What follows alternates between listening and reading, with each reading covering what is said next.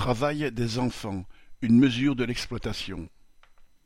Le 12 juin, à l'occasion de la Journée internationale contre le travail des enfants, l'Organisation internationale du travail a rappelé que 160 millions de filles et garçons âgés de 5 à 17 ans sont exploités de par le monde, soit 8,4 millions de plus en quatre ans.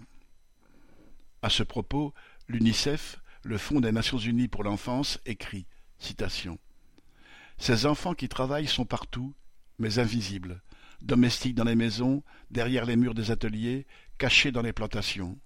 Les pires formes de travail comprennent l'utilisation des enfants comme esclaves, la prostitution, la vente de drogue, le crime ou l'enrôlement comme soldats dans des situations de conflit ou dans d'autres travaux dangereux.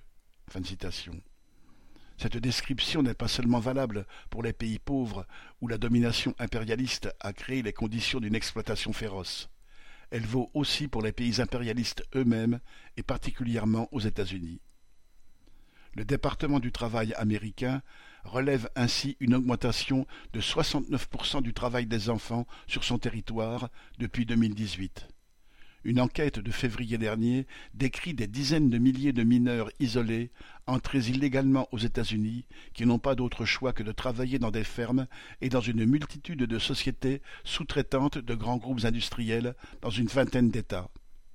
Dans l'agriculture, trente mille enfants travailleraient à la pièce, jusqu'à épuisement des capacités physiques.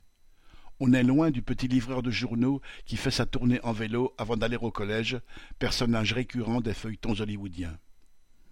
La seule limite à l'exploitation étant la résistance des travailleurs, le capitalisme renoue et recrée toujours le travail des enfants que ses lois ont proscrit dans les périodes de prospérité et sous la pression des luttes ouvrières.